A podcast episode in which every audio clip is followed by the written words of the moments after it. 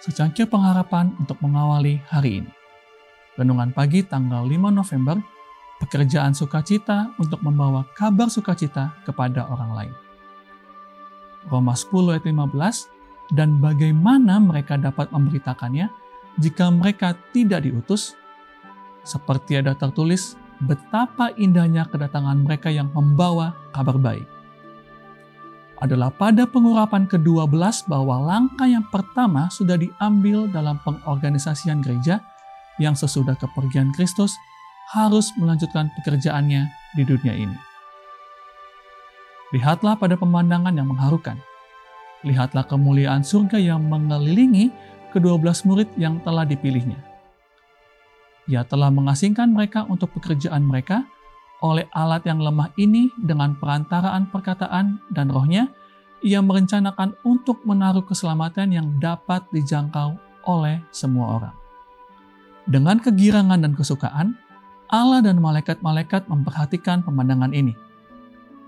Allah mengetahui bahwa dari orang-orang ini terang surga akan bersinar, bahwa perkataan yang diucapkan oleh mereka sementara mereka bersaksi untuk anaknya, akan bergema dari generasi kepada generasi sampai akhir zaman. Dewasa ini, Juru Selamat memanggil kita, sebagaimana ia telah memanggil Matius dan Yohanes dan Petrus untuk pekerjaannya. Jika hati kita dijamah oleh kasihnya, kita akan bergembira menjadi rekan sekerja Kristus kalau kita menjadikan Allah kekuatan kita, maka kita akan mendapat pandangan yang jelas tentang tugas itu dan mempunyai aspirasi yang tidak mementingkan diri. Hidup kita akan digerakkan oleh satu maksud mulia yang akan mengangkat kita dari motivasi kotor. Semua orang yang berkomunikasi dengan Tuhan akan menemukan banyak pekerjaan yang harus dilakukan baginya mereka yang pergi dalam semangat guru berusaha menjangkau jiwa-jiwa dengan kebenaran, tidak akan menemukan pekerjaan menarik jiwa-jiwa kepada Kristus sebagai pekerjaan yang membosankan dan tidak menarik.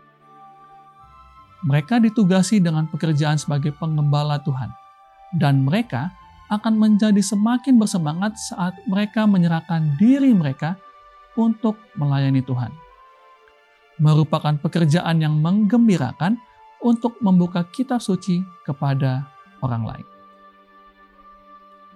Doa kita hari ini, marilah kita bekerja bagi Kristus, menjadi rekan kerjanya yang setia. Mintalah Tuhan untuk memberikan kekuatan agar dapat bekerja baginya. Amin.